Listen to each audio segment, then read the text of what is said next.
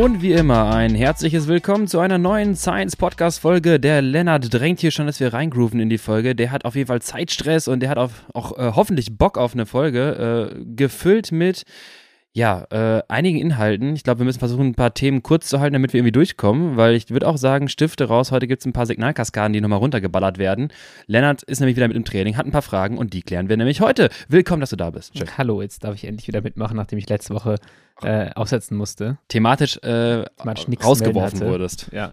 Äh, Habe ich schon ähm, eine WhatsApp-Nachricht bekommen, äh, Podcast nicht mehr abonniert. Triathlon, das geht gar nicht. Aber ich glaube, dass äh, hier viele an dem Thema interessiert waren, zumindest oder die Folge gut angehört. Ich wollte gerade sagen, also die Klickzahlen haben zumindest gesagt, dass es jetzt nicht, äh, dass es schon interessant war. Ich bin jetzt auch nicht so anti-Triathlon, wie du mich immer darstellst, aber ist das so? Ja, müsste man eigentlich schon gemerkt haben. Ich hast du mal damit, hast du mal schwommen oder sowas? Ich kann nicht schwimmen. Ja, ich kann okay. schwimmen, aber du gehst nicht unter. Ich gehe nicht unter, genau. Aber dafür also, gibt es ja Neo. Ähm, ja, ich glaube, dass ich das äh, nicht, dass das Ding mich retten würde. Ah, doch, doch, doch. Du bist ein schwimmendes Gu Stück Gummi. So. Du, es ist halt, es ist, du musst nur die Arme nach vorne bringen. Siehst du, dann kannst du mich direkt bei der nächsten 70.3 anmelden. Ähm, oh, habt ihr es gehört, Leute? Ja. Das ist ja zum Glück aufgezeichnet. Ähm, nee, aber dafür möchte ich nicht trainieren. Ich habe äh, jetzt, wie du gesagt hast, ein paar Fragen. Nachdem ich jetzt wieder angefangen habe zu trainieren, nach längerer Pause und auch das erste Rennen gefahren bin, mhm. ähm, dachte ich mir, jo, wie schnell wirkt eigentlich Training? Und das ist natürlich ein sehr, sehr weites, weites Feld. Und du guckst mich schon so ein bisschen entsetzt an. Du hast mich jetzt auf einen ganz falschen Fuß erwischt. Ja, ich bin gar, gar nicht vorbereitet. Ähm, und habe gedacht, wir machen einfach nochmal so, so eine bunte Mischung aus, wie wirkt das Training, wie schnell kann es wirken, was wirkt vielleicht am schnellsten, mhm. äh, was sind so die, die Quick Wins, wie man so schön sagt, schön. Ähm, wie kann man vielleicht nochmal den nächsten Entwicklungsschritt antriggern also Themen würde ich dann gerne heute mal mit dir besprechen, aus Eigeninteresse. Ähm, und ja, vorweg wollen wir mal ein bisschen über die letzten zwei Wochen jetzt eigentlich schon reden. Wir sind ja. erst wieder zusammen Rennen gefahren. Ich weiß nicht, ob du da äh, irgendwie was zu sagen willst, erzählen willst. War auf jeden Fall also ich fand es super räudig. ja, äh, unser letztes Rennen gemeinsames, ja, auf jeden Fall. Und dann muss ich auch noch was dazu, dazu sagen später. Ähm, letzte Rennen ja, wie, genau, wie, du, das war dein erstes Rennen wieder, ne? Also mhm. jetzt Quadrat, äh, wie hast du dich denn gefühlt? Weil es passt, glaube ich, auch thematisch jetzt so ein bisschen in das, wie schnell kommt man, wird man fit und wie kommt man rein. Äh, hol uns kurz ab, wie viele Wochen Training hattest du bis dahin? Und also ungefähr jetzt ja, mal. Ähm, äh, gefühlt habe ich mich kacke, das kann ich schon mal vorweg okay. sagen. Ähm, ich habe es geschafft, im Feld zu bleiben, da war ich echt happy und zwischendurch habe ich auch echt dran gezweifelt. Ich gucke jetzt mal kurz nach, wie viele Wochen Training ich ungefähr hatte. Ich glaube, es waren vier. Okay, ja. Nee, äh, so richtig.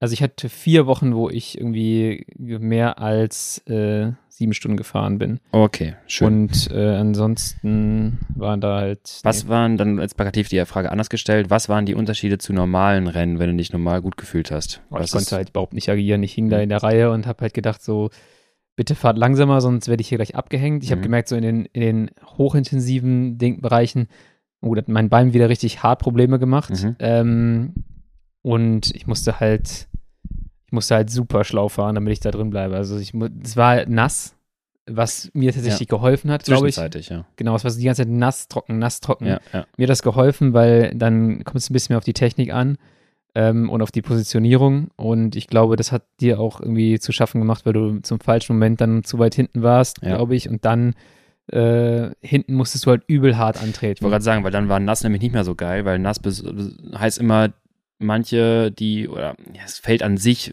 fährt halt vorsichtiger. Ich meine, ja. vielleicht auch die, die eigentlich normalerweise schnell um die Kurve fahren können, fahren auch langsam um die Kurve, weil irgendeiner vorne vielleicht ein bisschen mehr Respekt davor hat. Ich hatte auch das Gefühl, Leute, wir können jetzt auch ein bisschen schneller um die Kurve fahren, es geht schon, so schlimm ist es jetzt nicht. Und der eine Gullideckel, der Vollgusseisen-Gullideckel, haben wir jetzt auch alle schon gesehen, da fahren wir jetzt da nicht drüber. Da habe ich mich aber auch gefragt, ey, aber es war so klar, da waren zwei weiße Linien von so einer ja. Mittellinie. Ja. Dazwischen gab es eine wunderbare eine Lücke aus ja. Asphalt. Die musste man treffen und man musste innen am Gullideckel. Das Einzige, was man nicht machen sollte, war auf dem Gullideckel in Schräglage sein oder auf den weißen Linien. Das heißt, ist, trotzdem sind da halt welche auf die Fresse gegangen und zwar mhm. relativ viele, glaube ich sogar. Okay. Ähm, auch wieder aus einem speziellen Team äh, das jetzt mittlerweile so ein bisschen verrufen ist, habe ich das Gefühl. Die haben ja schon äh, auf Crit Drama gab es einen ziemlich witzigen, ist das so? witzigen Kommentar. Ähm, da gibt es irgendeinen so Sturz aus Holland, glaube ich. Mhm. Ich glaube, ein Fahrer aus Gütersloh ist auch betroffen. Ja. und einer überschlägt sich halt richtig krass. Und dann schreibt irgendjemand drunter, ich kenne ihn nicht, schreibt, in Germany we call this the Siena Garden Salto. Wow. Ich ich, äh, ich kenne die Jungs echt persönlich Ja. eigentlich gar nicht, würde ich sagen, aber Ja. es ist halt jetzt schon so, dass die wohl bei einigen. Leuten häufiger aufgefallen sind und ähm, von denen lag aber auch einer in der Zieleingangskurve irgendwann. Ähm, aber, aber Garden Salto ist wirklich perfekt für so. Das ist die perfekte Beschreibung für einen Sturz beim Rundstreckenrennen. ja, auf jeden Fall Garden Salto. da, da, die Zieleingangskurve war ein bisschen tricky Mhm. und die davor. Ja. Ah, und, die, und die davor war anscheinend auch tricky, weil da sind berghoch Leute beim Antreten. links ab im Antreten halt weggerutscht. Pete. Pete in der Ausrassergruppe habe ich sogar gesehen. Ich, Ja, aber er ist nicht gestürzt. Nee, nee, ist nicht gestürzt, aber ich habe gesehen, er tritt voll drauf, weil das Mhm. war dieser Moment, wo du wieder beschleunigen musst. Kleiner Gang, hohes Drehmoment, wenn Hinterrad, ich batz, batz, Hinterrad, Hinterrad weg, durchgedreht. Ne? Ja. Voll, voll schnell. Da musst du richtig aufpassen, wann du da wieder aufs Ja. Gas steigst im nassen Verhältnissen. Ja. Aber ja, ums. Ich muss ums- aber zugeben, ja. ich hätte mich fast auch gelegt, weil ich war irgendwann an diesem Punkt, als es wieder abgeträumt ist, ähm, und ich habe diese Linie, diese, diese Abfahrtskurve mit dem gusseisernen äh, Gullideckel in der Ideal, oder nicht in der Ideallinie, aber etwas fern von der Ideallinie, der Ja. lag. Ähm, ich habe immer gedacht, ja, jetzt sind wir an dem Punkt, das geht schon wieder, oder? Mm, ja, ja. und fahre in Schräglage bei diesem halbfeuchten äh, gusseisernen Deckel. Ich habe mit dem Hinterrad halt wirklich einen halben Meter nach rechts gemacht. So, oh, das geht ja, noch nicht. Du musst immer, ich weiß gar nicht, ob ich das im Trocknen sogar mache, aber ähm, Ja, das auch du hast ja innerhalb von einem Kurvenverlauf, Ja. da kannst du ja einfach nochmal, ich nenne es mal, aufmachen. Ja. Du Schräglage ganz, das muss ja nur minimal sein. Ja. Leicht wieder hoch und dann wieder runtergehen Ja. in die Schräglage, weil dann ist es einfach, du kannst dann trotzdem mit dem Deckel zum Beispiel fahren, wenn es sein muss. Du da musst halt da relativ gerade genau, drüber fahren, weil sonst ist grad Ende. gerade halten. Klar. Ja. Das merkst du spätestens dann, wenn du halt Gravel-Kurven fährst und du in der Kurve siehst, hier könnte es loser sein. Ja. Dann mache ich das auch. Ich bin gestern zum Beispiel wieder äh, mehr gegravelt in so einer Gravel-Abfahrt rein und dann hast du auch so eine langgezogene Kurve und du bist dir nicht ganz sicher, weil alles ist fest, da vorne sieht es lose aus, dann nimm Ja. das Rad einmal kurz gerade, lass dich weiter raustragen und zieh am Ende halt quasi aus so einer Grasnarbe wieder rechts rum, dann geht das auch besser, als äh, dann direkt drauf zu halten, ja. Ja, genau. Also, und um einfach abschließend zu sagen, ich habe mich relativ schlecht gefühlt. Ich war Teil des Feldes, aber habe nicht wirklich agieren können. Mhm. Ähm, ich glaube, wir sind als Team ein gutes Rennen gefahren, drei Leute in die Gruppe bekommen. Ja. Ähm, ja, haben dann am Ende sind dann Zweiter geworden mit dem Wi-Fi und äh, wir hatten vorher tatsächlich den Simon schon mal ra vorne Mhm. raus mit ähm, einem Fahrer, einem weiteren Fahrer und da hat Thomas Köp dann einfach mal die 40 Sekunden wieder mit brachialer Gewalt zugefahren. Ja. Ähm, sonst wäre das wohl ganz gut ausgegangen, aber hat Bock gemacht, nur ich habe halt das Gefühl gehabt, so ja, es macht schon mehr Spaß, wenn man wirklich auch was fürs Team machen kann und agieren kann. Ja, klar. Und deswegen habe ich mir gedacht, ich muss auf jeden Fall wieder mehr trainieren und besser werden. Ich bin ja mittlerweile nicht mehr im Team, aber ich habe auch fürs Team oder gegen das Team agiert eher, muss Gegen man das sagen. Team? Eher gegen das Team gearbeitet, unwillentlich. Ähm, ich bin, irgendwann habe ich, wie du schon sagtest, in der nassen Phase bin ich weiter durchgereicht worden. Irgendwann haben 400 Watt nicht mehr gereicht, das Feld zu halten Ja. auf einer Beschleunigungsphase und ich konnte es nicht mehr treten. Ich hatte irgendwie äh, meine Beine wieder zu. Nachher ging es auch besser, aber als ich dann gedroppt bin vom Feld, dachte ich mir, komm, das ist jetzt irgendwie das halbe Rennen. Ich höre jetzt nicht direkt auf, ich mache jetzt noch irgendwas. Was dann passiert, irgendwann kommt die Spitzengruppe von hinten oder halt das Hauptfeld und dann kannst du ja nochmal Schwung aufnehmen und dann als passiver Fahrer mitfahren. Leute, Ja. wenn ihr sowas macht, seid ihr passive Fahrer. Das heißt, ihr agiert nicht in der Spitzengruppe, ihr agiert nicht irgendwie groß noch Fahrtlöcher zu und sonstiges. Das macht man einfach nicht. Äh, mitfahren ist okay, aber dann ist auch entscheidend, dass man es kommuniziert. Das heißt, ich war in der Spitzengruppe von diesen zehn Fahrern, muss sagen, das war so smooth, das lief so toll durch, weil zehn Fahrer, du bist an einer guten Position, Platz 10 oder so, rollst gut um die Kurven, du musst diese Antritte nicht mitgehen. Das war entspannter als die letzten 20 Posis oder letzten 10 Ja. Posis im Feld. Viel, viel besser. Auf jeden Fall habe ich mich ganz gut gefühlt, bin halt dann we- weiter mitgefahren, dachte, komm, jetzt spiel noch mal ein bisschen, äh, trainiere einfach noch mal die Kurven, trainiere das Pacing, all solche Sachen, damit du auch ein bisschen mehr da rausziehen kannst. Irgendwann wurde das in der Spitzengruppe wieder schnell. Bei diesen zehn Fahrern gab es dann mich und noch einen Bro. Wir zwei waren quasi die Abgehängten. Haben wir auch den anderen kommuniziert, Ja. haben auch Thomas und so weiter auch wieder reingeschoben in die Lücke. Dann sagt hier, fahr du, ne? Haben wir auch nicht das Lücke, die, die Lücke aufreißen lassen, bis dann irgendwann es schnell wurde. Und dann Pete auf äh, Posi 9 oder 10 Grad etwas klemmte und sich Ja. dann umdrehte und natürlich noch zwei Fahrer sah. Und dann Ja. irgendwie auch in, in, dachte, er hatte ein paar Meter Loch nach vorne bekommen und dann vielleicht noch dachte, ach, ich habe ja noch, ich bin nicht letzte Posi. Ja. Was ich aber nicht wusste, dass wir natürlich überrundet waren und eigentlich in dem Moment faktisch nicht existente Fahrer sind. Also wir sind zwar da, aber eigentlich sind wir nicht da. Ja. Und wir konnten am Ende ihm auch nicht wirklich dann helfen. Er meinte so, ey, hier, wir sind so, wir beide so, sorry, wir sind überrundet. er guckt so, 21, 20, fuck. So, da musst du einfach mal nochmal den Schleudergriff auspacken. Ja, wir haben uns einmal kurz angeschubst und dann war es auch, äh, kann ich mal so ganz so sagen, Pete war irgendwann alleine, so ein bisschen abgedroppt. Der ist auch die ganze Zeit von vorne gefahren, drei Runden und wurde irgendwann langsamer. Ja. Und dann äh, waren wir auch dahinter so am, beide am, am rumchillen und dachten so, oh scheiße, das ist richtig mies einfach. Aber Das statt, ist wie wenn du, wenn Ja. du von außen zuguckst Ja. und du hast einen Fahrer, den feuerst du 20 Runden lang an und der hängt dann an der letzten Position und irgendwann merkst du, der will das nicht mehr hören. Und Ja. dann, dann guckt man immer nur so betreten, so, hm, man weiß gar nicht, was man machen soll. Genau. Guckt den dann so an, aber man ruft nichts mehr, er guckt dich an und dann so, okay, also. willst du jetzt so der Crit werden? richtig witzig. Ja, Kian, der hing die ganze Zeit an letzter Posi. Auch krass, wie es immer ist, so. Ja. Letzte Posi am Anfang Ja. und am Ende aber ein letzter Posi sozusagen im Feld gefinisht. Boah, das ist stark. Ja, das ist auch irgendwie stark. Das ist aber, halt das Rennen vorne. aber irgendwann war es halt so, ja, okay, wir wissen gar nicht mehr richtig, was wir machen sollen. Also auch nach 15 Jahren Radrennen weiß ich nicht, wie man sich in so einer Situation verhält. Wollen wir mal einen Kodex aufstellen? Macht man da irgendwie so ein Handzeichen? So, Genau. Bro, ich bin schon bei dir, aber wir wissen beide. Genau, ich supporte dich, aber ich halte jetzt meine Fresse. Das ist echt so. Und dann war es auch, Pete hatte zwei, drei Kurven nicht ganz getroffen und dann war er ein bisschen langsamer. Wir haben quasi, Von hinten nur so, wir, wir sind so angerollt. Ich war kurz davor zu sagen, Pete, du gehst auch zwei km schneller, geht auch, aber das wäre auch mies gewesen, weil er fuhr ja schon die ganze Zeit.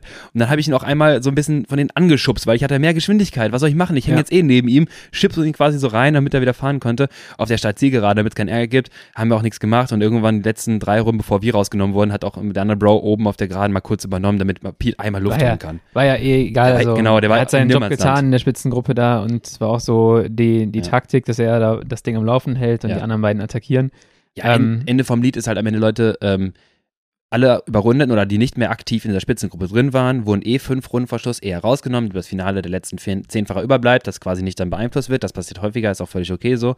Das heißt, wenn aber Pete davon abfällt, haben wir am Ende, am Ende vollen Situation, neun Fahrer kämpfen vor einem Sieg und dann kommt Pete. Ja. Und es sind noch fünf Runden. Und Pete wird nicht nach vorne fahren, Pete wird auch nicht überrundet, Pete fährt jetzt einfach neun, äh, fünf da Runden. hätten sie ihn halt auch einfach sind. rausnehmen können. Das Ja, habe ich das nicht verstanden. so. Hat nicht einfach da rumgondeln lassen, so, yo, mach dein Ding jetzt noch fertig. Und hier kommt Patrick Rumpf nochmal. Und der denkt sich, ja, ich komme mir noch viermal vorbei. Ähm, ich habe Ja. mich übrigens genauso gefühlt wie beim letzten Rennen, wo ich Form hatte, Mhm. vor der äh, Verletzung, ähm, in Steinfurt. Da war nämlich äh, ein gewisser Niklas Behrens am Start, Mhm. der, ähm, habe ich ja schon hier x-mal gesagt, sich selbst Wertung angefahren äh, hat. Ja. Der ist in der Zwischenzeit auch nochmal Zweiter bei der Crit TM geworden und hat jetzt gestern seinen ersten UCI-Sieg gefeiert bei der Flanders Stark. Tomorrow Tour. Also ein Glück wird er jetzt Conti-Fahrer und ähm, verprügelt Tschüss. nicht mehr so, aber es, es, find, es ist gut, es relativiert äh, meine Sicht auf das Rennen nochmal. Mhm. Ähm, ja, das ist zum Beispiel so ein typischer Senkrechtstarter, auch, ich meine, kommen wir später sicherlich nochmal drauf. Äh, Er ist ehemaliger Triathlet, Mhm. sicherlich auch ein Teil dessen, weil, warum er jetzt so gut ist und äh, sich so schnell entwickelt hat. Mhm. Äh, ich möchte nochmal an der Stelle kurz äh, das Kids Crit erwähnen, Mach das. weil das ist so das äh, Highlight, wo man sich jetzt nochmal fit machen kann für, den, für das allerletzte Rennen der Saison. Am 3. Oktober, also am Feiertag, geht es wieder rund in äh, Köln-Poll. Das Event wird auf jeden Fall ziemlich cool. Äh, ich würde jetzt einfach mal hier Top-Wetter versprechen. Sehr gewagte Mutig am Aussage. 3. Oktober. Sehr gewagte Aussage. Ähm, genau, wir werden wieder alles da haben. Das ist einfach ein schönes Event. Um das Radrennen gibt es also Kaffee, äh, Würstchen, vegane äh, Brötchen. Hatten wir letztes Jahr da. Wir werden auch wieder ein paar coole Marken am Start haben. Mit Ja. Ryzen, mit Alpecin. Äh, hoffentlich wird Schwalbe auch dabei sein. Also kommt gerne vorbei. Es ist für jeden irgendwie was Cooles mit dabei.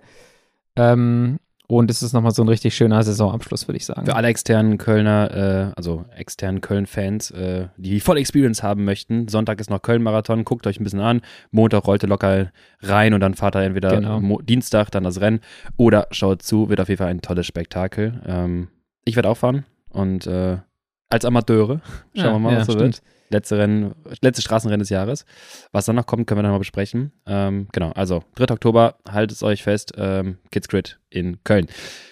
Wieder so ein äh, Beispiel auf jeden Fall von Fahrern, die, jetzt mal böse gesagt, unverhältnismäßig wenig leiden mussten wie wir in den letzten Jahren und dann so Jo. gut werden. Also davon habe ich auch eine die Hälfte meiner Athleten ist so, die einfach in Corona angefangen haben. Ich wünsche es ihnen, ne? aber wenn ich in Corona angefangen Ja. haben, zwei Jahre trainiert, Batz, 360er Schwelle und ich denke mir, geil, da habe ich jahrelang für trainiert und nie geschafft. Jo. Nett. Ich glaube aber nicht, dass die alle nicht, also in dem Fall von, äh, von hier einigen, die jetzt neu dieses Jahr dabei sind, Ja. ähm, da gibt es ja nicht nur den Niklas äh, Behrens, der extrem gut gestartet ist, sondern Äh, auch ein, zum Beispiel Robin Williamson ähm, kommt dahin und fährt auf einmal einfach Top 10 bei einer Crit-DM. Ja.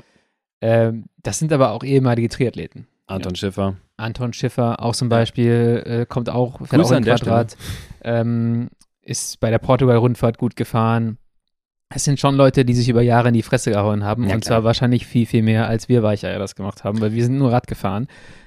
Äh, wahrscheinlich auch viel Ja. und auch wahrscheinlich viel falsch. Das ist ja das auch der Hauptgrund, warum Ja. es diesen Podcast gibt. Ähm, und da kann man sich ja auch sehr viel von abgucken. Und Hast du die Folge mit dem Laufsport gehört, mit Lars? Die Science-Podcast-Folge? Laufen. boah. Da musst du noch mal reinhören. Bitte, Ja. Da geht es genau darum, dass wir uns auch ein bisschen was davon abholen. Natürlich, natürlich. Wir können uns von verschiedenen Sportarten sehr viel abschauen. Voll. Vor allem wahrscheinlich vom Triathlon, einfach weil das Volumen extrem hoch ist, was sie trainieren, weil die Variation extrem gut äh, ist, weil Ja. du, ne, du kannst immer was machen, sagt man, glaube ich, im Triathlon. Also wenn du müde Beine hast, Das- gehst du schwimmen. Ja, das ist aber das ist gleichzeitig als äh, Trainersicht, finde ich es teilweise richtig nervig und diskutiere ich richtig hoch und runter, ob man nicht an einem Ruhetag, ob man, wenn man sagt, ganz kurz, viele Triathleten, die sich dann halt mir das Schwimmen und Krafttraining als Ruhetag verkaufen. Ja. Da reden, haben wir in der letzten Folge, wo ich dabei war, schon drüber gesprochen. Ja. Ähm, es kommt natürlich darauf an, bist du dieser klassische Übererfüller, ich muss mich jetzt hier richtig zugrunde gerichten, richten, oder bist du so eher wie ich, so, ja, das Minimum machen, das Maximum rausholen, wogegen ich halt einfach auch äh, de denke und merke, dass das Minimum, äh, na gut, das Minimum ist jetzt nicht so winzig klein, aber das, was ich halt so die Ich Basics, sagen, die ich mache, diese Tief. Tief. ähm, nee, aber trainingsvolumentechnisch ist das wirklich nicht viel. Ja. Aber ähm, da ich auch merke, damit komme ich halt auch nicht mehr signifikant weiter. Und wenn ich wirklich nochmal sagen möchte, ey, ich möchte ein bisschen mehr an Motor zulegen, dann muss ich auch was investieren. Also Ja. ich habe ja schon letztens mal irgendwann gesagt, ich habe schon so den Zusammenhang zwischen Volumen und Output und Training und Output gesehen. Mhm. Ähm, das würde ich sagen, habe ich jetzt für mich ein bisschen etabliert. Jetzt muss ich auch mal schauen, was kann man noch machen. Wo kann man die Quick Gains oder Quick Wins herholen? Ich Deswegen glaube- auch die Folge hier. Ich glaube, es gibt ein Wort, was dich weniger besser beschreiben könnte, als das, was du gerade hier in den Raum gebracht hast, als Quick Win. also wie Quick kann ich Win, Quick ja. Win? Was sind meine ersten Dinge, die ich schnell erreichen kann? Äh, genau, gucken wir mal, ob wir das jetzt herausfinden können, denn ähm, natürlich wirkt Oh Gott, jetzt ist schwierig. Training wirkt natürlich auf unterschiedlichen Ebenen. Ja. Und diese Ebenen wirken auch unterschiedlich schnell, muss man sagen, je nachdem, welchen Bereich ich triggern möchte. Und für unterschiedliche Personen wahrscheinlich unterschiedlich schnell, je nachdem, wie gut die einzelnen Bereiche ausgearbeitet sind. Danke, dass du mir das ja. jetzt schon vorwegnimmst, genau, weil das ist das, was ich noch dazu sagen wollte. Das würden wir übrigens, ah, nochmal Werbung, äh, was heißt Werbung? Werbung für mich. Äh, top. klasse, oder? Habt ihr alle nichts von. Doch, Inhalt im Podcast. Denn am Montag, letzten Montag hatten wir genau das nochmal, weil wir über die äh, über, über Slow Twitcher und Fast Twitcher gesprochen haben. Also sagen wir mal die tendenziell glykolytischen Fahrer oder Sportler, die sitzen zwar hier im Raum, oder die tendenziell, wir haben es gesagt, oxidativeren Dieselfahrer, die mit eher niedrigen Rate, mehr Typ 1 Phaseranteil und so weiter. Und das ist, macht einen riesen Unterschied, was Trainingsanpassung anbetrifft, sind wir ein bisschen der Meinung. Ja. Ähm, weil äh, wir, ich sag mal, die, die, die, die Fast-Twitcher, die Turbos, Glykolyter, wie wir, wir haben darüber gesprochen, dass wir vielleicht mit weniger Trainingsinvest mehr rausholen können. Im Sinne von, wenn ich schon mal viel geleistet habe in der Vergangenheit, da haben wir auch mal gesprochen, der sogenannte Muscle Memory Effekt ist dann irgendwo noch ein Begriff. Also wir haben eine gewisse Pausenzeit, wie Lennart sein ganzer Sommer zum Beispiel, trainiert ein bisschen an und relativ rasch sind da extreme P Leistungsfortschritte zu vermessen, äh, Schwelle, VC Max, all diese Bereiche, die man normalerweise sich mühevoll damals erarbeitet hat. Das geht relativ rasch.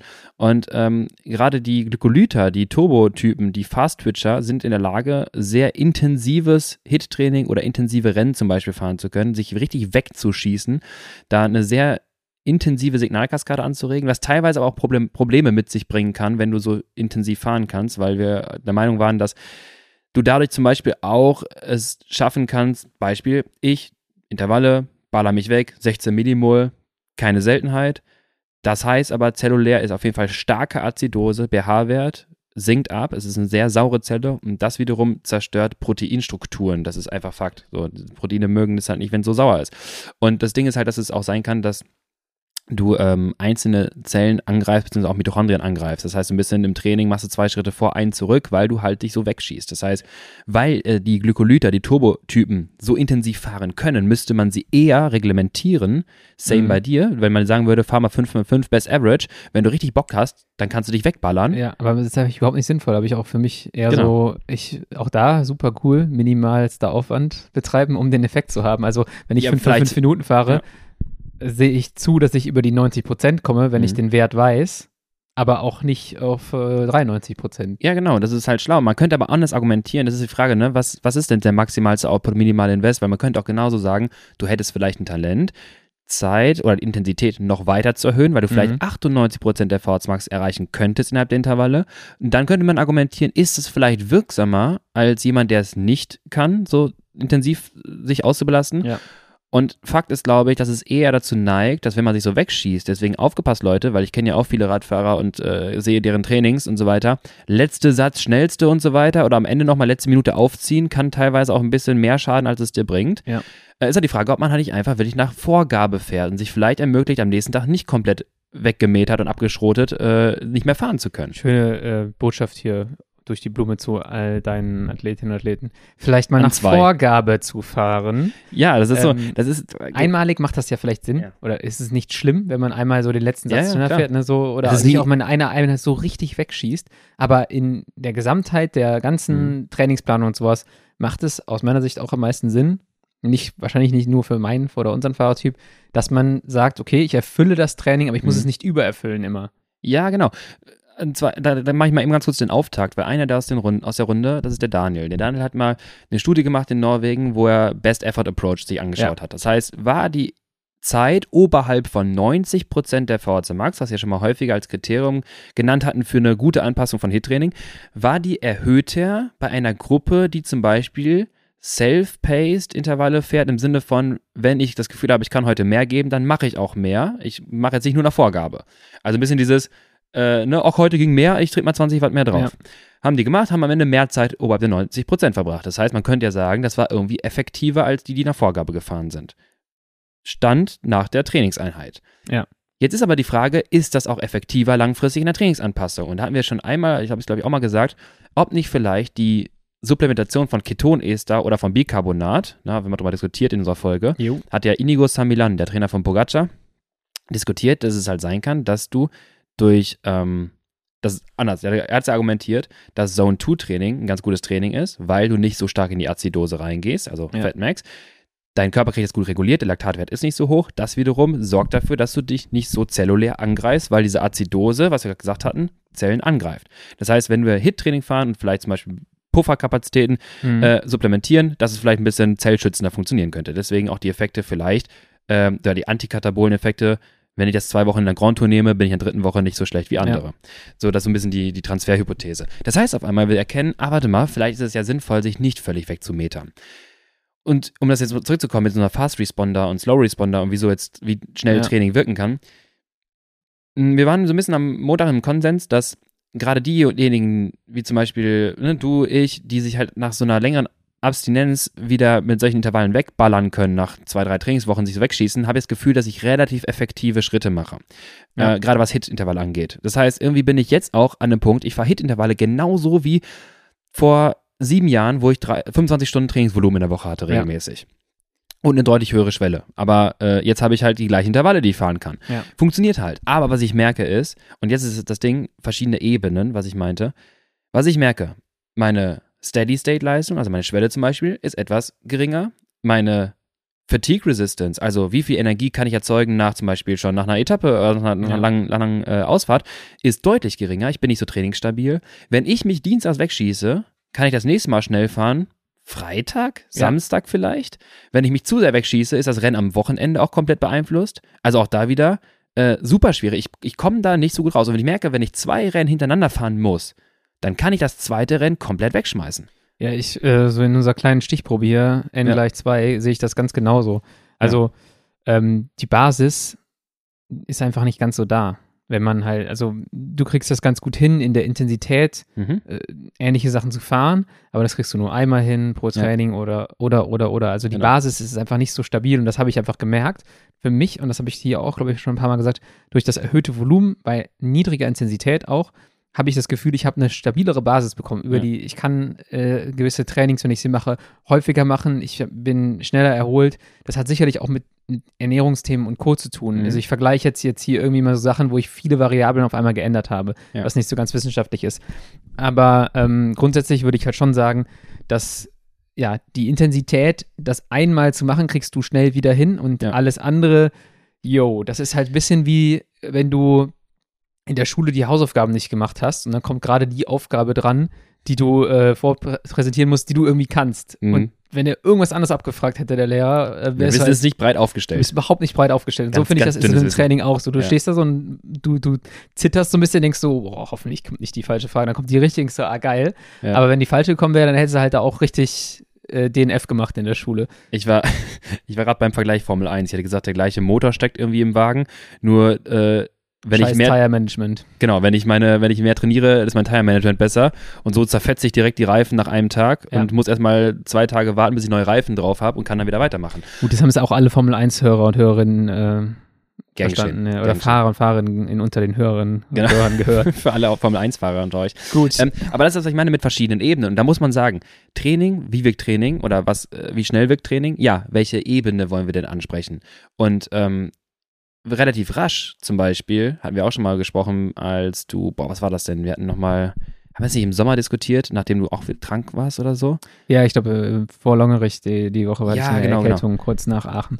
Genau. Und was ich schon mal damals gesagt hatte, ähm, was ich damals erklärt hatte, war zum Beispiel Plasmavolumen. Das heißt, Volum Blu Flüssigkeitsvolumen so ein bisschen in deinem Körper, was entsprechend auch bedingt durch äh, Blutvolumen und so weiter. Das ist etwas, was sich relativ rasch in Tagen anpasst. Das heißt, Ja. wenn du halt erstmal wieder Sport machst und vor allem auch Hit-Intervalle machst, dann passt sich das rasch vom Körper reguliert an. Das wiederum bedingt, dass du mehr Druck quasi auf dein Herzen, rückströmenden Druck hast, also Enddia enddiastolisches Volumen nachher im Herzen. Das ist Ja. mal nicht so wichtig. Das wiederum erhöht aber halt auch die Auswurfrate des Herzens am Blut. Und das wiederum erhöht, dass quasi in deinem Körper mehr Blut transportiert wird. Und das ist ein entscheidender Punkt für VO2-Kinetiken oder halt VO2 Max. Ja. Und das ist etwas, was sich ganz schnell anpasst. Das heißt, es kann sein, dass wenn du halt Pause machst, messe ich eine VO2 Max bei dir, fährst einen Rampentest, das ist komplett Katastrophe. Ja. Äh, weil du es gar nicht, deine, zum Beispiel deine, deine lokalen Mitochondrien in der Muskelzelle, die sind vielleicht noch da, aber die Ja. kriegen gar nicht genug Sauerstoff. Ähm, und wenn du halt ein paar Tage trainierst, wir machen nach einer Woche eine VO2 Max-Messung, dann ist sie auf einmal viel, viel höher. Ja. Und das liegt nicht auf einmal daran, weil du so krass an irgendein Training adaptiert hast, sondern erstmal kommst du wieder auf die Möglichkeiten oder auf die, auf die Situation, deine Möglichkeiten zu nutzen. Ja, das ist ja wieder der gleiche Memory-Effekt, vielleicht auch einfach zu sagen, so, Ja. ah ja, da war ja was. äh, Wie, wie, so geht das ja mit dem Sauerstoff da und dahin bringen. Und dann machst du da extrem schnelle Schritte. Ähm, also das ist, die VO2 Max passt sich grundsätzlich, wenn du eine gewisse Trainingsbasis hattest über Jahre lang, Mhm. dann passt sie sich relativ schnell nach, also nach oben und nach unten an. Du hast ja auch schon Ja. mal gesagt, das Schlimme ist ja, wenn man weiß, wie schnell die auch wieder Das sinkt. tut weh, ne? Ja, ähm, ich weiß nicht, ob du sie jetzt im Kopf noch hast. Ähm, sinkt die denn genauso schnell, wie sie steigt? So, Das kann man nicht sagen. Das ist sehr individuell. Genauso wie, ja, genauso wie mit dem Steigen. Also, ähm, keine Ahnung, das, das ist super schwer in einzelnen, äh, in einzelnen ähm, ja, Milliliter-Werten festzumachen. Ähm, Das kann bei dem einen deutlich, deswegen, ich sag mal, es gibt ja, wir können sie unterschiedlich klassifizieren. Und zwar einmal haben wir Fast Responder und Slow Responder zum Beispiel, Ja. relativ rasche Anpasser und langsame Anpasser an ein gewisses Training. Und dann will ich sogar noch High und Low Responder definieren. Also jemand, der sehr stark an etwas anpasst. Ne? Der Ja. eine vielleicht relativ rasch, relativ schnell, der andere aber halt sehr stark. Zum Beispiel machst ein Hit-Training und der haut 5 Milliliter mehr VZ Max irgendwie ein paar Wochen hin. Und der Ja. nächste halt eher nur 1 Milliliter mehr VZ Max oder gar nicht. Ähm, das war jetzt ein bisschen die VHC Max äh, angeschaut. Wie schnell geht das denn? Ich muss nochmal auf die VZ Max eingehen. Sorry. Ja, klar. Danach äh, eine Anschlussfrage, wie schnell geht das in anderen Bereichen? Also lass uns Okay. da vielleicht durch die verschiedenen Bereiche durchgehen. Okay. Sprint, Schwelle, etc. Okay, ganz kurz nochmal zur VZ Max-Thematik. Und zwar, äh, ihr kennt ja die Block-Priorisierungsstudie von Ronestadt. Das heißt, wir schießen uns in einer Woche mit fünf Einheiten weg und dann vier Wochen Low-Intensity-Training, eine Hit-Einheit die Woche und äh, danach die Postanalyse. Nach einem Block haben wir es quasi begonnen, also Ja. fünf Wochen Trainingsintervention. Und ähm, Mittel muss ich gleich nochmal rausschauen. Ich glaube, es war im Mittel die äh, Anpassung von 2,x Milliliter pro Kilogramm Körpergewicht an VHC Max. Aber was ich halt einmal sagen möchte hier mit Slow oder High, oder High Responder vor allem, die haben die Rohdaten äh, auch einmal klassifiziert. Und dann sieht man einmal, hat einer gestartet, Pre-Intervention, mit einer VHC Max relativ von 60. Nach der Intervention, also schon eigentlich ein ganz gutes Level, ne? Also nicht, nicht low. Ja. Nach dieser Intervention, nach fünf Wochen, messen die ihm eine VHC Max von 67 Milliliter. Boah. 7 Milliliter in fünf Wochen mit dem richtigen Training. Also, ja, das würde ich auf jeden Fall gerne auch so. Das sind Machen. 40 Watt ungefähr an der Schwelle. Das, die Trainingsstruktur hast du aber auch, glaube ich, schon mal nachgebaut. Die oder nicht? Trainingsstruktur findet ihr in unserem VHC Max Booster Online-Plan. Genau, das ist quasi wirklich. Den muss ich mir auch. Viel Ich habe schon letztens in unserer Trainingspeak-Bibliothek geguckt, Ja. wo ich mir den ziehen kann. Aus Verzweiflung. Ähm, aber vielleicht ziehe ich mir den jetzt wirklich mal. Also, was waren das? Sieben? 7 Milliliter VHC Max Pre-Post. Also das ist aber das nochmal zur, ach da, sportwissenschaftliche Studien, ganz interessant. Das nochmal zu ähm, Erkenntnis, wie Sportstudien funktionieren. Wir suchen uns natürlich, weil wir von einem Einzelnen nicht ausgehen können. Wir können nicht sagen, das Training wirkt, weil der eine Ja. hat 7 Liter zugebrochen, sondern Da gab es bestimmt auch einen, der hat genau gar nichts dazu gewonnen. so und nochmal einen, der hat sogar von, was sind das, äh, ich muss so grafisch hier ablesen, von vielleicht 60,8 ist er runtergegangen auf 60,5. Na Gut, da muss ich jetzt nochmal evaluieren, was das Risiko Ich sag Aber mal- ich sag mal, overall ist die, äh, das Oh, Ergebnis der ja. Studie ja schon ähm, überzeugend. Voll. Ich sag mal so, der traditionelle Weg, zwei Hitwochen, äh, zwei Hit-Einheiten pro Woche, haben ein paar, Einheiten, äh, paar Athleten gemacht und es gibt wirklich eins, zwei, drei, vier, vier, fünf aus der Stichprobengröße, äh, die schlechter geworden sind. Mit zwei Hit-Einheiten pro Woche in fünf Wochen. Das ist scheiße. Ja, die Frage ist natürlich immer, wo kommen die her, ne? Also, was haben die vorher gemacht? Das weiß ich halt gerade nicht. Aber das ist das Ding, ne? Das, das ist dann Kacke. Und bei den anderen ist es zumindest einer schlechter wird und ja, ich würde sagen, so, ich habe gerade so einen Überblick hier, so sieben, acht, die halt besser werden. Auf jeden Fall besser werden. Das war jetzt nochmal dein, dein Add-on zur VHC Max.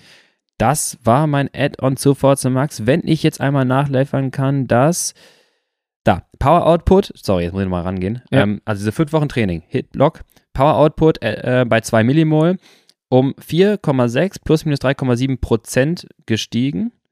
Ähm, beziehungsweise 10 Prozent bei der, äh, bei, bei der ähm, Blockpersionsgruppe. So, und jetzt einmal zum VHC Max. Liefere ich nach. Stark. ähm, ich habe mich ja tatsächlich hier irgendwie mal strukturell vorbereitet. Ja. Ich glaube, dass ähm, wir vielleicht dann die Folge nochmal aufsplitten sollten, im Gegensatz zu dem, was wir vorher besprochen haben. Nämlich, dass wir so Sachen wie, wie gehe ich den nächsten Schritt im Training, Ja. äh, in der gesonderten Folge nächste Woche einfach machen oder in den darauffolgenden Wochen, weil hier sind auch viele Dinge, die wir noch besprechen müssen. Also wir haben Ja. VHC Max gehabt, was ist mit, was mit Sprinttraining? Also wenn ich jetzt sage, ich bin in die Saison gestartet und äh, ich bin jetzt nicht super schnell, ich muss auf jeden Fall schneller werden, wie kriege ich das hin?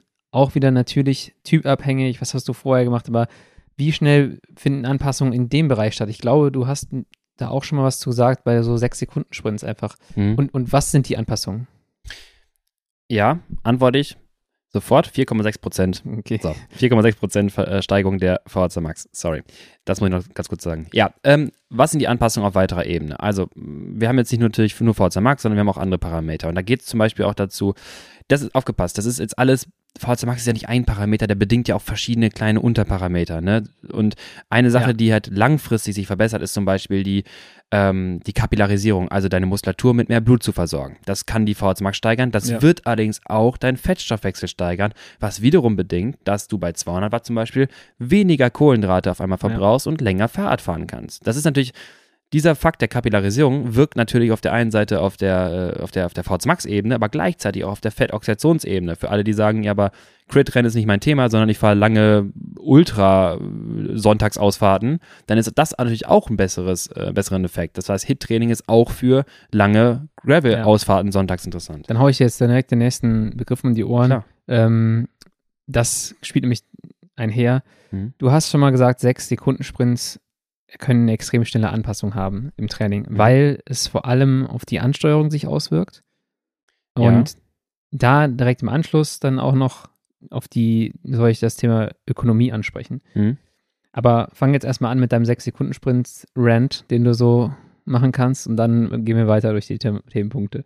Sechs Sekunden Sprints ganz easy inkludiert in eine zwei Stunden Lockereinheit zum Beispiel. Machst du viermal oder sechsmal äh, Antritte aus niedriger Geschwindigkeit, also jetzt nicht volle, volle Geschwindigkeit, sondern niedrige Geschwindigkeit. Wir wollen ein hohes Drehmoment auf dem Pedal irgendwie erzeugen. Mhm. Das heißt, ich sag mal, mittelgroßen Gang, das mal 53, 15 oder so oder 14. Und dann aus niedriger Geschwindigkeit, nicht stehend unbedingt, aber halt langsam machst du halt sechs Sekunden volle Lotte Vollgas. Was da abzielt, ist quasi, dass du in dem Moment durch das, die Notwendigkeit des maximalsten Drehmoments oder maximale Kraftentfaltung alle deine Typ, alle deine Fasern rekrutierst. Ihr müsst euch vorstellen, wie so ein, wie das Gehirn feuert quasi an alle Fasern, Leute, ihr seid gemeint, äh, nervale Ansteuerung komplett Vollgas. Ähm, nur sechs Sekunden, weil wir wollen nicht stark glykolytische Sprints. Wir wollen nicht anfangen, Laktat zu produzieren. Ähm, deswegen nur sechs Sekunden reichen da vollkommen aus. Und das kann man ganz gut in ein Training integrieren, ohne dass es jetzt nachhaltig andere Prozesse benachteiligt, dass es jetzt ein Sprinttraining wird anstatt ein Lockertraining. Das kann man einfach machen. Und wenn dann zum Beispiel die äh, neuronale Ansteuerung immer wieder trainiert wird und dann vor allem, wenn man sich jetzt überlegt, äh, Biologie, ich glaube 10. Klasse, 9. Klasse, keine Ahnung, dann hat man noch so grob im Kopf, da ist irgendwie äh, Signalkaskade, äh, oder anders, die, die nervale Ansteuerung, Calciumausschüttung, äh, dann wiederum dadurch dann die Kontraktion äh, der, der Muskulatur, all diese Sachen, die optimiere ich dann quasi mit dieser Ansteuerung. Ja. Und dann kann ich auch die, sag mal, Muskelzellen oder Muskelfaserbereiche aktivieren oder rekrutieren, die ich in gewissen Bereichen sonst nicht anspreche. Wenn ich halt Ja. nur 100 Watt locker fahre, kann ich nicht erwarten, dass äh, alle Muskelzellen auch gleichzeitig angesprochen Ja. werden. Und das wiederum merkt man halt, wenn man gewisse Bewegungsmuster nicht macht. Sind, wir gehen mal ganz kurz weg vom Radsport. Ja. Wenn ich jetzt dich hinstellen würde und äh, sagen würde, ey, mach mir mal, ähm, keine Ahnung, einen Handstand, Rückwärtssalto gehockt. Kein Thema, ich bin gut versichert. Ja, genau, sehr gut. äh, das ist schon mal eine Grundvoraussetzung. Dann wüsstest du teilweise halt nicht so ein bisschen, wo, welcher Arm, also du, du bist ein, hast ein sportliches Verständnis, aber du Ja. weißt halt nicht, klar, selbst wenn ich es mal erklären würde, du musst den Arm da und da hinbringen. Was steuere ich wann wie an? Ich habe letztens tatsächlich genau darüber nachgedacht. Ich habe, glaube ich, so ein Wakeboard-Video gesehen, Ja. wo jemand über so eine Welle springt Ja. und dann so einen Salto macht. Da war ich so, ah, das würde ich koordinativ auch noch hinbekommen. Dann dachte ich mir so, ja, früher, Ja. Wenn du jünger bist, Ja. jetzt kommt schon dieses Altersthema, aber dann hast du so Sachen gefühlt einfach viel besser koordinativ hinbekommen. Voll. Und jetzt mittlerweile, würde ich dann wahrscheinlich, gut, vielleicht bin ich vernünftig genug, es nicht zu machen, aber würde ich halt so sagen, ja, klar kann ich das, und dann würde ich mich halt völlig zerlegen. Nur früher hat man das irgendwie einfacher hinbekommen. Und diese Koordinationsthemen, die, die waren einfach natürlicherweise da. Deswegen ist ein Riesenbestandteil unserer, unseres sportwissenschaftlichen Studiums zu sagen, dass auch Kinder frühzeitig eigentlich mit ja, so Spielen anfangen müssen. Ja. Ne? Von mir aus Fußball spielen, aber auch andere Sachen. Die sollen auch lernen, wo ist mein Arm, wo ist mein Fuß. Linker Fuß, rechter Fuß im Fußball. Also Ja, ich kann mit dem rechten Fuß einigermaßen Fußball spielen, mit dem linken, der ist echt nur zum Stehen da. So, das merke ich halt so krass. Also Ja, das merkst du halt auch vor allem, wenn du sehr spezifiziert in einem Bereich bist. Und zwar finde ich das, wenn, keine Ahnung, es gibt das Video von Bas Tietzma, wie er den äh, bei Tour de France den, was Bas? Den Ball, ich, ja, den Ball zuspielen, die er hochhalten sollen. Ich sag mal so, die kriegen alle einen Pluspunkt, weil Radschuh ist nicht so einfach, Ball hochzuhalten. Ja. Aber manchen siehst du, Die Auch- sind aus gutem Grund Radfahrer geworden, weil die sind im Fußballverein ziemlich schnell auf der Ersatzbank gelandet. außer Remco ist dann super schwierig, der natürlich daherkommt. Aber das Ding ist halt, genau. Und wenn du das halt so nicht machst, dann weißt du natürlich auch nicht, dann kannst du dein Bein auch nicht weiter weg als deine scheiß Pedale bewegen. Und das ist jetzt nicht, das ist ein Bewegungstraining, ne? Das Ja. ist ganz wichtig. Und gleichzeitig aber auch beim Radfahren selber gibt es das, wenn zum Beispiel Leute niemals sprinten oder wenn jetzt in ne, neue Radsport reingekommen sind, haben nie gesprintet, lass sie mal Vollgas fahren. Dann siehst du erst einmal, da bewegt sich richtig vieles, aber nicht Ja. das Fahrrad. So, wie schnell wirkt das? Meine Erfahrung, du hast mir damals den Tipp gegeben, ich habe es Ja. gemacht, das hat aus meiner Sicht extrem schnell funktioniert. Das war ein krasser Quick-Win für Ja. mich. Pff, ich würde sagen, also ich habe jetzt keine Studien zu, muss ich sagen. Das Ja. ist jetzt erstmal ins Blaue, aber laut nach meiner Erfahrung, wenn du es einmal die Woche zum Beispiel machst, würde ich sagen, nach drei, in der dritten Woche hast du schon den ersten Effekt, in Ja. der vierten Woche kannst du schon mehr Peak Power ablesen. Ja, und ich, also ich fand das krass. Also ich bin, habe dann irgendwann in der Saison gemerkt, äh, letztes Jahr war das, glaube ich, jo, ich bin dieses Jahr noch nicht so viel, ähm, so häufig über fünf Sekunden mehr als oh, 1000, 1250, 1300 gefahren ähm, und habe das dann ein paar Mal gemacht. Und auf einmal dachte ich so, boah, da, da stehen richtig viel mehr Watt auf Mhm. einmal. Und, Und das nach vier ähm, Einheiten. Ja, das war, ging halt übel schnell. Ja. Äh, Darum im Anschluss jetzt, ähm, weil das ein Ansteuerungsthema ist, ähm, was ist mit Trittfrequenztraining? Ähm, Gleiches Spiel. gleiches Spiel, Ja. schnelle Effekte. Ja. Da vielleicht einfach, er ist jetzt nicht Teil des Podcast-Titels, aber was kann das alles verbessern? Ähm, ich, ich, es wäre jetzt ein bisschen vermessen zu sagen, es ändert die wirklich metabolische Effizienz, also dass du weniger Sauerstoffaufnahme hast bei 300 Watt zum Beispiel. Das wäre jetzt ein bisschen schwierig, weil das ist nicht wirklich belegt Ja. so. Ähm, es, ich würde sagen, es ist schon, es sorgt schon dafür, dass du zum Beispiel eine höhere Frequenz fahren kannst per se. Dann ist es schon interessant, weil du einfach reaktiver auf zum Beispiel Topografie oder Geschwindigkeitsänderungen reagieren kannst. Jemand, der nur mit einem dicken Gang durch die Gegend arbeitet, mehr über Drehmoment, wird einfach irgendwann anfangen, schnell zuckende Fasern mehr zu ermüden ähm, Mhm. und weniger Typ 1 Fasern vielleicht nutzen, die einfach ausdauernder sind. Und wenn du deine Ja. Umdrehungsgeschwindigkeit der Pedale verbessern kannst oder schneller treten kannst, dann kannst du auch zum Beispiel bei 300 Watt mal eine, 90, äh, eine 100er Trittfrequenz ansetzen. Ja. Und äh, wenn du das aber vorher nie trainierst oder der Bewegungsablauf einfach gehemmt ist durch eine falsche Sitzposition, dann wird das einfach super schwer. Und ich habe dann auch immer gemerkt, wenn ich diese Drills quasi, diese Tritt Trittfrequenz-Drills einbaue, dann hilft es auch so ein bisschen äh, im Rennen anders nach zum Beispiel einer Kurve rauszufahren oder so, auch sitzend auch mal loszulegen, Ja. nicht immer nur stehend anzutreten und dann mal diesen Spike wegzunehmen. Das ist auch übrigens dazu, ähm, deswegen solltet ihr auch alle mal anfangen, zwischendurch mal Intervalle, VC Max Intervalle, nicht nur am Berg draußen zu fahren, sondern auch mal in der Ebene. Bäh. Äh, alles scheiße. Ja, natürlich ist auch anstrengend, ne? richtig scheiße. Ja, aber das Ding Am ist besten halt. noch flach auf Kopfsteinpflaster. Ja, gut, Kopfsteinpflaster. Ja, das ist dann Ronestad-Style. Das kann man Ja. echt sogar machen. Ähm, interessanter Anspruch. Auch, auch ein Thema für die nächste Folge zum Thema Variation. Ah, okay. äh, wie gehe ich den nächsten Schritt im Training? Okay. Aber das Ding ist halt einfach, dass viele nur am Berg trainieren, immer Ja. mit einer 90er oder 87er Trittfrequenz. Und dann kommt das Crit-Rennen und dann denken sie sich, ja, was geht Jetzt denn hier ab? ich hier mit einer 105er Frequenz. Im Stehen. einer 400, ja. Ja, cool. Gut, ähm, okay. Das heißt, wir haben jetzt gerade das Thema VS Max gehabt, Ja. wir haben jetzt das Thema ähm, Sprint gehabt. Den Sprint kannst du aus verschiedenen Richtungen bearbeiten. Du kannst natürlich äh, eine höhere Bildungsrate äh, dir zulegen irgendwie. Oder du hast erstmal das, was deine Bildungsrate, die du hast, die versuchst du erstmal ordentlich auszunutzen. Durch die äh, Verbesserung der, der Ansteuerung. Das ist zum Beispiel auch das, was wir am Montag diskutiert haben, wenn ich Typ Fast Twitcher bin, ne? Und die, das wird ja im tendenziell vielleicht auch nicht ganz krass sich noch ändern können, wenn ich halt einfach einen Anteil Typ 2a-Fasern Ja. habe. Und wenn ich das vielleicht wegnehme, je nachdem, was ich machen möchte, sei es äh, Radrennen, sei es Radmarathon auch manchmal, dann nehme ich mir vielleicht auch manchmal Leistungskapazitäten. Also Ja. wenn ich einen großen Motor habe und einen fetten Turbo oben drauf und nehme den Turbo halt weg, ja, dann fehlt mir vielleicht ein bisschen was an der Stelle. Ja. Das Entscheidender ist vielleicht zu trainieren, Laktat Clearance, also Laktat Auf- und Abbau besser hinzubekommen oder einfach effizienter fahren zu können. Ob das vielleicht der Sinn der das Sinn ist. sowieso. Also das ist aber auch äh, der größte Quick Win überhaupt. Äh, wie wie mache ich aus dem, was ich habe, noch viel mehr? Also Ja. rein physiologisch, aber jetzt lass uns mal bei den physiologischen Themen bleiben. Ich will, also wir haben jetzt gehabt VS Max, wir haben jetzt gehabt ähm, Sprint. Wir schauen jetzt mal auf Schwelle. So, du, oder du hast gerade schon Laktat Clearance angesprochen. Vielleicht machen wir es Mhm. nochmal so ein bisschen feiner. Ja, Schwelle ist halt, Schwelle ist halt so Daten dazu. multifaktoriell wieder, ne? Also Ja. Schwelle kann ja wieder bedingt werden durch Laktatabbaumöglichkeit, Laktatproduktionsmöglichkeit und so weiter. Äh, Laktat Clearance, ja, also Laktat produzieren zu können, ist erstmal kein Verbrechen. Das ist erstmal okay. Ähm, schön für uns beide, Cooler ne? Spruch. oder? Schön, Ja. schön für uns beide. Das ist ein äh, Wandtattoo bei mir zu Hause. Ähm, und auch übrigens dazu, äh, visuelle, wer, wer jetzt visuelle Unterstützung braucht, aktuelle Masterclass-Folge. Ähm, was ist eigentlich mein Lukas? Wandtattoo. Mein Wandtattoo. Ähm, nee, das ist erstmal in Ordnung, weil es ja auch so eine Art, auch da wieder, das ist ja so ein bisschen der Effekt des Turbos. Das ist ja auch nicht verkehrt. Aber äh, wenn ich jetzt zum Beispiel Laktat Auf- und Abbau selten trainiere, weil auch 30-30er Training nicht so richtig Laktat Auf- und Abbau-Training ist und auch ein 4x8-Minuten-Training zum Beispiel auch nicht Laktat-Clearance-Training ist, weil ich baue einmal auf, baue wieder ab und schieße mich dann wieder weg. Ja. Ähm, dagegen viel eher interessanter vielleicht ähm, systematische Intervalle wie eine Minute, jetzt bei uns 400 Watt oder so und dann, äh, also wirklich richtig einmal wehtun Ja. und vier Minuten dann im Bereich von Fatmax wieder Laktat abbauen Ja. können.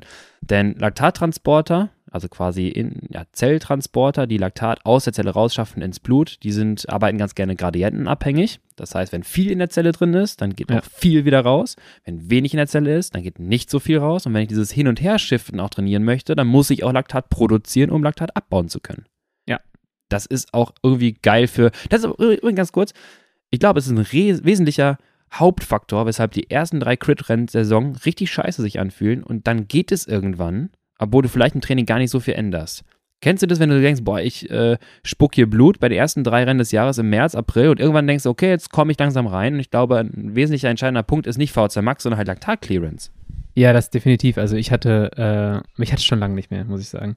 Weil ich äh, angefangen habe für dich. irgendwann, ja, aber ich werde irgendwann angefangen, die intensiveren Intervalle auch dann im Training vorher schon mal zu fahren. Du hast eine ganze Swift-Saison hinter dir gehabt. Genau, du hast eine ganze Swift-Saison seit Jahren hinter dir, wo du so, da habe ich eher das Gefühl, dass ich Blut spucken muss, weil und da habe ich auch schon ein bisschen Angst vor, wenn es im Winter wieder losgeht. Aber ähm, ja, da, klar, wir, ich versuche jetzt zumindest immer äh, irgendwie im Trainingslager mal diese Laktat-Shuttling-Intervalle einzubauen, um genau das zu, äh, zu simulieren. Ja. Ähm, und es, es gab Jahre, da ist man halt irgendwie, keine Ahnung, da ist man den ganzen Winter Grundlage gefahren, da hat man angefangen, ein bisschen Schwellentraining zu machen im Ja. Februar, März und dann ist man, hat man einmal so ein bisschen angetestet im Trainingslager am Ja. ersten Tag, wo alle Leute durchgedreht sind, weil die Sonne auf einmal da war und danach ist man wieder Schwelle gefahren und dann ist man Crit gefahren und dann war es so, oh, Ja. Alter, Vor allem Schwelle, die du einfach im Crit gar nicht brauchst. genau. Du fährst nur an oder aus. Ja. Ja, das, Das- ist, das ist ein Riesen, ja, das ist ein Problem. Mittlerweile sind wir auch da ein bisschen besser geworden, klar, Ja, die meisten.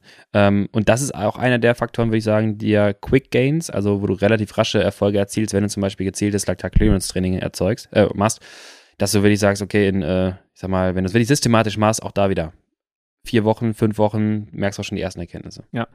Ähm, wir haben jetzt dann jetzt mal über die Bereiche gesprochen. Hast du noch einen, wo du sagst, äh, den sollten wir betrachten und da kann man irgendwie auch eine Zeit dran hängen vielleicht, wie schnell sich da Sachen ändern? Ja, weil du jetzt nämlich, du willst immer nur eine Quick Gains haben, aber manche Dinge, die sind auch einfach mal ein bisschen bitter, Lennart. Ja, Long, Long Gains kannst du mir auch mal sagen, Lennart, So. wenn du jetzt irgendwie auf einmal 350 Watt Schwelle haben willst, also mal irgendwie du sagst, äh, 80, 75 Watt drauflegen willst, dann dauert das äh, so und so viele Jahre. Das sowieso. Ich meine, anders. Ähm, nichts dauert Jahre per se, also irgendwie, ja, schon irgendwo, klar. 350, gut, ich bin wahrscheinlich, da ist man auch genetisch limitiert, natürlich. Ja, genau. Und es gibt einfach teilweise super Effekte auch in zwölf Wochen oder halt in, in, einem halben Jahr. Das ist auch schon eine Anpassungszeit. Da Ja. kann schon viel passieren, wenn du das Richtige machst. Wenn es Jahre dauert, dann hast du einfach viel in dieser Zeit nicht in die richtige Richtung trainiert. Und, aber nicht jemandem das vorwerfend, sondern wir wissen es halt nicht. So, da haben wir einfach den richtigen Reiz noch nicht gefunden. Das ist halt einfach auch ein bisschen Individual Response. Nicht jeder reagiert genauso. Es gibt auch Leute, die werden von Höhentraining schlechter. Das ist halt Ja. einfach Fakt. Und ähm, da muss man einfach ein bisschen ja, ausprobieren oder die Phasen richtig treffen. Da gibt es auch keine richtige Antwort, sondern phasenabhängiges Training. Wenn man es wüsste, wäre halt schön, weil dann könnten wir alle garantieren, ich mach dich schnell in zwölf Wochen.com.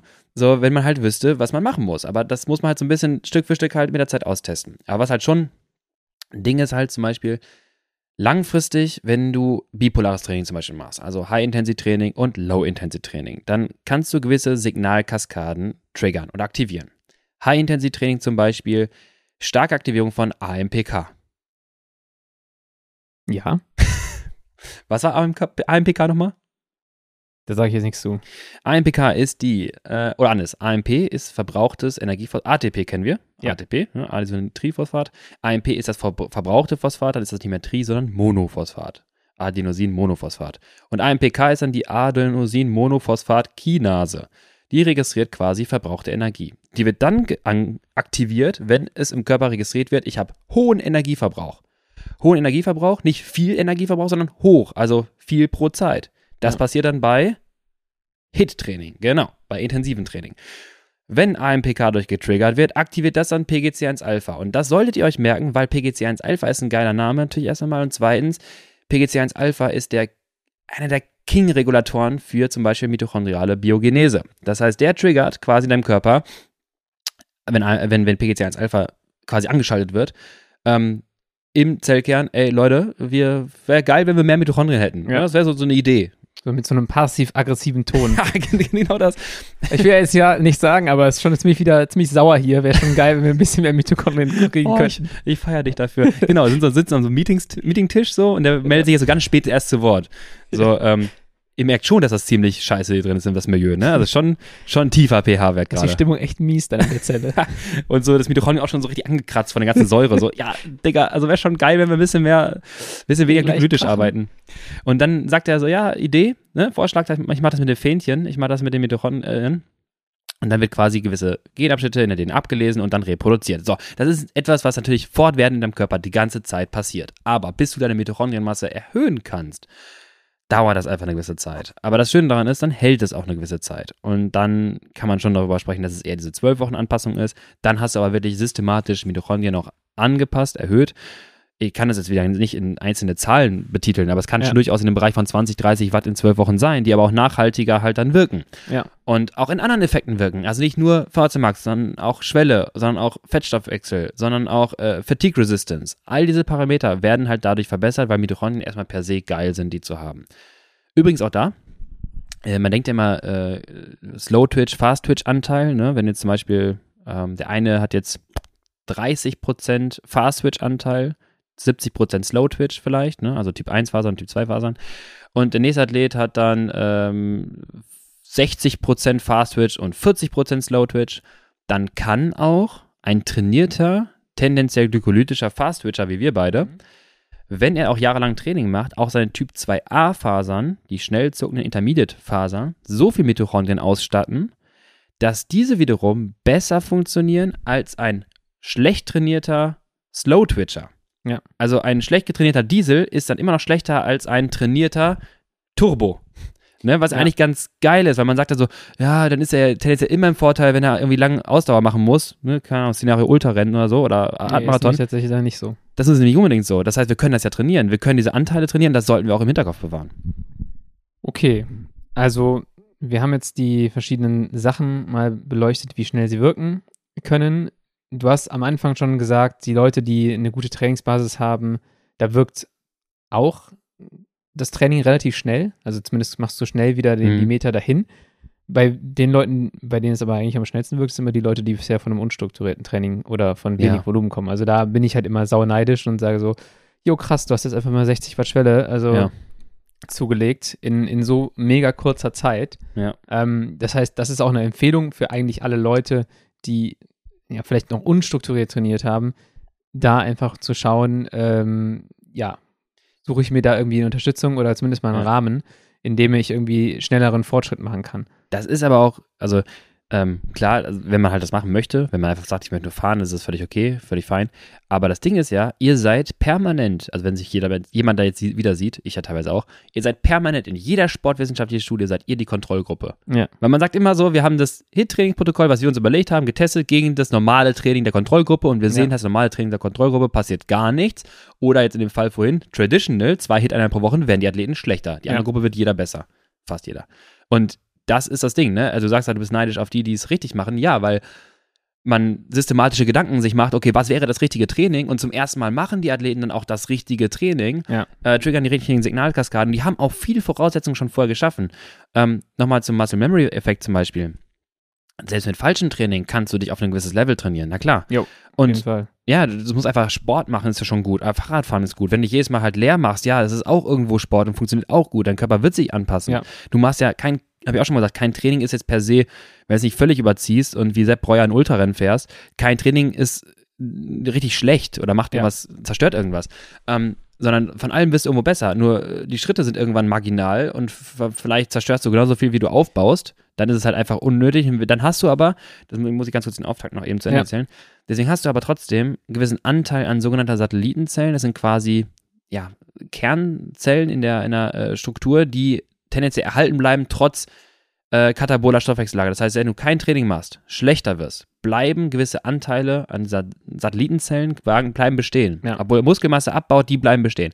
Und die gelten so ein bisschen teilweise als Signalgeber für Anpassungen. Das heißt, die registrieren dieses, was wir gerade sagten, AMPK, registrieren die zum Beispiel schneller und geben schneller diesen, die sind noch präsentere, passiv-aggressivere an dieser Tischrunde, you know? Das sind so die Projektmanager, die dann auch sehr penetrant sind. Projektpitcher, die machen immer Arbeit. Genau. Genau das ist es halt. Und hast du mehr davon. Und dann heißt es auf einmal, wir machen ein bisschen Training und 17 Projektmanager sagen, ah, hier, Reminder, Reminder, Ne? Reminder. ich will nur mal kurz sagen, Mitochondrien wäre ja ganz geil. Und der Körper ist ja voll angenervt von diesen Projektpitchern und macht ganz schnell Mitochondrien, obwohl du nur zwei Stunden locker gefahren bist.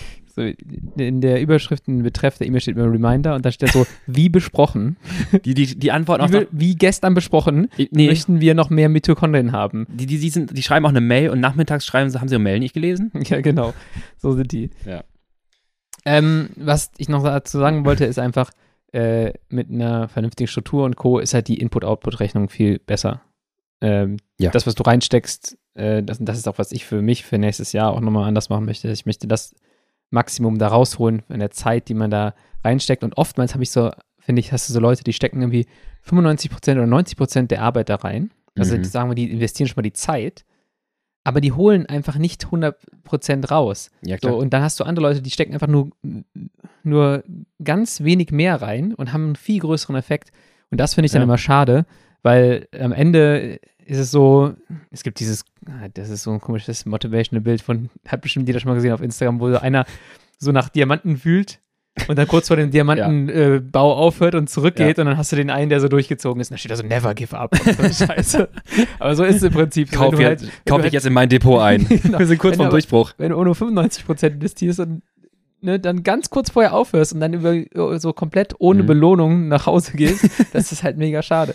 Na klar. Und das ist ja dieses Ding, was du teilweise bei manchen Athleten und auch Profiathleten sehen kannst. Und wo, wo ich dann immer so ein bisschen vorsichtig bin, wenn die Leute direkt sagen, ey, ja, kann nur mit Doping passiert sein. Wenn die ein paar Jahre halt okay fahren, auf einmal haben die einen Durchbruch. Ja. Ja, weil die sind die gerade an die Diamanten gekommen. Ja, und ich bin, ich, ich, ich habe es bei mir diese Saison gesehen. Ich sage mal so, ich bin. Training funktioniert. Ja, nee, Kein Training funktioniert nicht. das auch, aber ich bin, sagen wir, 95% von dem gefahren, was ich Mhm. letztes Jahr gefahren wäre. Aber die 5%, und ich habe das Gefühl, so, ja, ich mache ja mein Training, ne? Ja. aber es waren hier und da einzelne Einheiten, vielleicht Mhm. einfach nur eine halbe Stunde mehr oder äh, die ich letztes Jahr gefahren bin. Und schon fährst du halt nicht mehr ganz Musik. Und Ja. dann habe ich dieses Jahr kein Rennen gewonnen.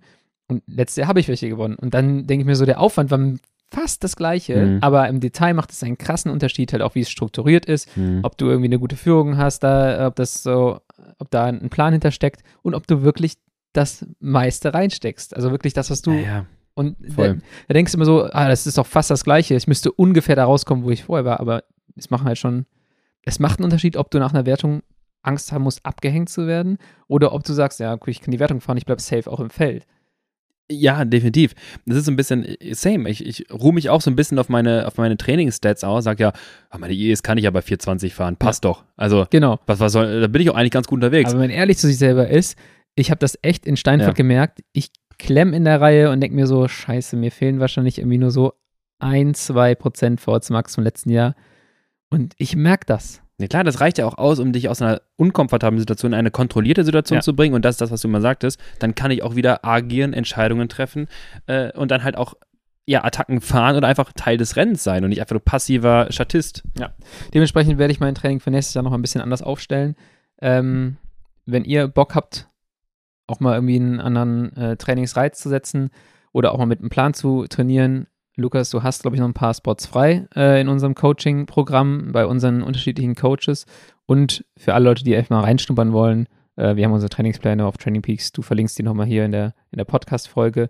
Da ist zum Beispiel halt auch mal ein vier Wochen VHC Max oder ein sechs Wochen VHC Max Plan drin, womit man tatsächlich mal testen kann, ist die Struktur was für mich und merke ich hier auch einfach mal eine Anpassung. Genau. Und wer dann noch mehr Coaching braucht oder irgendwie Bock hat, sich auf ein spezielles Event vorzubereiten, der kann sich bei Lukas melden. Du kannst nochmal die E-Mail-Adresse nennen. Das ist die lukas at science.cc. Also denkt drüber nach, wenn ihr Fragen habt, dann meldet euch gerne. Ähm, und genau, nach der letzten Woche hatten wir Triathlon nochmal thematisiert. Auch Triathlon-Pläne sind jetzt in der letzten Woche äh, online gegangen. Das heißt, Den könnt hole ich mir nicht. genau, Lennart, jetzt nochmal schwimmen. Dann könnt ihr auch nochmal schauen, äh, ob er das vielleicht für, was für euch wäre. Auch da gibt es eine Art Access-Plan, ähm, also quasi ein Einsteiger, vier Wochen. Ich probiere das mal aus. Wie ist es denn mit Trainingsplan Triathlon Lennart? Gar keinen Fall. Du kriegst auch von mir einen 100% Rabattcode. okay. Das kann man, also das, das schaue ich mir gerne an. Äh, den Plan werde ich bis zum ersten Schwimmen vielleicht machen können und dann nope. Du kriegst auch Neo. Ähm, genau, äh, da könnt ihr auch nochmal schauen, wenn euch dann Triathlonsport äh, interessiert. Ansonsten schreibt mir gerne eine Mail, auch mit Ideen und Trainingsplänen, die ihr noch in Zukunft benötigt. Auch jetzt wird es quasi wieder Richtung Herbst und Winter. Das heißt, wir machen alle vielleicht irgendwann so ein bisschen Off-Season. Dann geht schon wieder die Winter-Swift-Saison oder Cyclocross-Saison los und dann werden wir nochmal die Trainingspläne auch so ein bisschen überarbeiten, neue Pläne ergänzen. Das heißt, wenn ihr Ideen habt, schreibt sie mir auf jeden Fall rüber. Mini-Ankündigung noch. Ähm, in Zukunft würde ich ganz gerne nochmal einmal Thema Ultra Race wieder etwas mehr angehen aus eigenem persönlichen Interesse. Ihr hört ja immer, Lennart bringt ja immer seine, seine, äh, seine Trainings, akt aktuellen Trainingsthemen mit rein, weil das ja bei ihm selber ein Schwerpunkt Ja. ist. Same möchte ich jetzt mal demnächst machen, denn Ich, nur öffentliche Therapie bei mir. ja, das mache ich nach meiner Aktion auch, denn ich habe ähm, auch ein Event vor, wo ich ein Ultrarennen fahren muss. Äh, antizipiert, denke ich mal, um die 30 Stunden könnte es dauern. Wie das Ganze funktioniert, das versuche ich gerade noch rauszufinden. Der Start des Wettkampfes ist aber schon demnächst in drei Wochen. Das heißt, ich würde ganz gerne irgendwann demnächst, wahrscheinlich nach der Einheit, äh, nach dem Event, äh, eine Ultra-Racing-spezifische Folge machen. Das heißt, wenn ihr Fragen zum Ultra-Racing habt, ob Straße, Gravel, sonst was, schreibt sie mir auch schon mal rüber. Äh, wir sammeln gerne. Instagram könnt ihr auch nochmal die Nachrichten reinballern. Wenn ihr da spezifische Fragen zu habt, dann sammle ich gerne. Dann können wir es daran noch ein bisschen abarbeiten und ich bereite natürlich wieder ein paar Inhalte vor. Top. Dann würde ich sagen, nächste Woche, wenn du jetzt nicht sagst, du hast irgendwas Spezielles geplant, würde ich mal so das Thema wie gehe ich den nächsten Schritt? Ähm, wie kann ich nochmal was verändern? Wo kann ich nochmal äh, was für mich rausholen an? Damit alle schon mal Bock auf die Thematisch komplett offen. Also es ist gar nicht so im Kontext Lennarts eigenes Training, sondern der nächste Schritt. Es hat mich einfach nochmal so auf den Punkt gebracht, so, okay, was ist eigentlich relevant? Bleibe ich in meinem gleichen Trott wie die anderen Jahre auch oder versuche ich tatsächlich auch nochmal das ordentlich anzugehen? Wenn du hier im Podcast eigentlich eine sportwissenschaftliche Beratung abgreifst, müssen wir dir eigentlich eine Rechnung dann irgendwie stellen? Oder? Habe gesagt, das ist eine öffentliche Therapie von mir und ja. äh, da lassen wir die Leute teilhaben. okay, alles klar. Dann, äh, wie gehe ich die nächsten Schritte? Bis zur nächsten Sitzung. Featuring Lennart. okay, dann mach's gut. Ciao, ciao. Vielen Dank fürs Zuhören. Bis nächste Woche.